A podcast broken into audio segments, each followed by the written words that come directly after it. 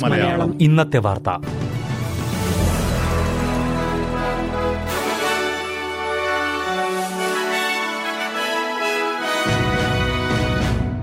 നമസ്കാരം. S B S Malayalam ഇന്നത്തെ വാർത്തയിലേക്ക് സ്വാഗതം. ഇന്ന് രണ്ടായിരത്തി ഇരുപത്തി മൂന്ന് ഒക്ടോബർ മുപ്പത്തിയൊന്ന് ചൊവ്വ. വാർത്തകൾ വായിക്കുന്നത് റിന്റോ ആന്റണി. അധ്യാപന രംഗത്തേക്ക് കൂടുതൽ ചെറുപ്പക്കാരെ ആകർഷിക്കുന്നതിന് പത്ത് മില്യൺ ഡോളറിന്റെ പദ്ധതിയുമായി ഫെഡറൽ സർക്കാർ. അധ്യാപകരുടെ എണ്ണത്തിലുള്ള നിലവിലെ കുറവ് പരിഹരിക്കുകയാണ് പദ്ധതിയുടെ പ്രധാന ലക്ഷ്യം. സംസ്ഥാന ടെറിട്ടറി സർക്കാരുകളുമായി ചേർന്നായിരിക്കും പദ്ധതി നടപ്പിലാക്കുക. പദ്ധതിയുടെ ഭാഗമായി പൊതുവിദ്യാഭ്യാസ രംഗത്തെ വിദഗ്ധർ അധ്യാപനത്തിന്റെ മേന്മയും അനുഭവങ്ങളും പങ്കുവയ്ക്കും. സർക്കാർ വെബ്സൈറ്റുകളിലൂടെ ഇവ ജനങ്ങളിലേക്ക് എത്തിക്കുമെന്ന് ക്യാബിനറ്റ് മിനിസ്റ്റർ ബിൽ ഷോട്ടൻ പറഞ്ഞു. സിഡ്നിയുടെ വടക്കു പടിഞ്ഞാറ് ഭാഗത്ത് ഇന്നലെയുണ്ടായ ശക്തമായ കാറ്റിൽ വ്യാപകമായ നാശനഷ്ടം.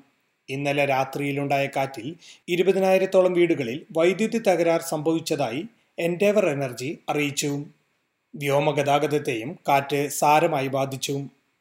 അതേസമയം ന്യൂ സൗത്ത് വെയിൽസിലെ ടെന്റൻ ഫീൽഡ് നിവാസികൾക്ക് കാട്ടുതീക്കുള്ള ജാഗ്രതാ നിർദ്ദേശം നൽകിയിട്ടുണ്ട്.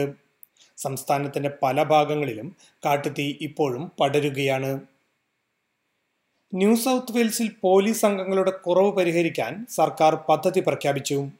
സേനയിൽ നിന്നും വിരമിക്കുന്നവർക്ക് പകരം അത്രയും പേർ സേനയിലേക്ക് എത്താത്ത സാഹചര്യത്തിലാണ് ഇത്.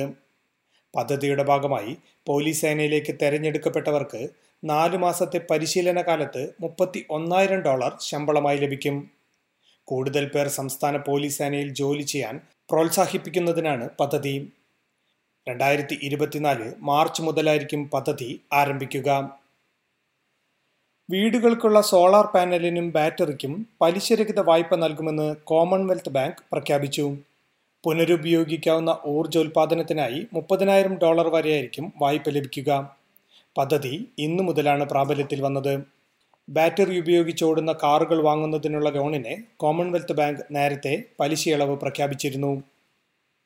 ക്വീൻസ്ലാൻഡിലുണ്ടായ കാട്ടുതീയിൽ നാശനഷ്ടങ്ങൾ സംഭവിച്ചവർക്ക് സർക്കാർ നഷ്ടപരിഹാരം നൽകുമെന്ന് പ്രധാനമന്ത്രി ആന്റണി അൽബനീസി പറഞ്ഞു. കഴിഞ്ഞ പത്ത് ദിവസമായി തുടരുന്ന കാട്ടുതീയിൽ ഒരാൾ മരിക്കുകയും ഇരുപതിനായിരം ഹെക്ടർ കത്തി നശിക്കുകയും ചെയ്തിരുന്നു. തീ നിയന്ത്രണ വിധേയമാക്കാനുള്ള ശ്രമങ്ങൾ അഗ്നിശമന സേന തുടരുകയാണ്. സംസ്ഥാനത്തിന്റെ പടിഞ്ഞാറൻ ഭാഗങ്ങളിൽ കാട്ടുതീക്കുള്ള സാധ്യത ഇപ്പോൾ വളരെ കൂടുതലാണ്. മുപ്പത്തിയേഴ് ഡിഗ്രി ചൂടിനും നാൽപ്പത്തിയഞ്ച് കിലോമീറ്റർ വേഗതയിലുള്ള കാറ്റിനും സാധ്യതയുള്ളതായി കാലാവസ്ഥാ കേന്ദ്രം അറിയിച്ചു.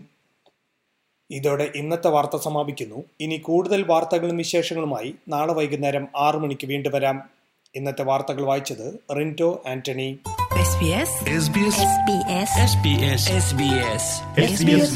ഇന്നത്തെ വാർത്ത.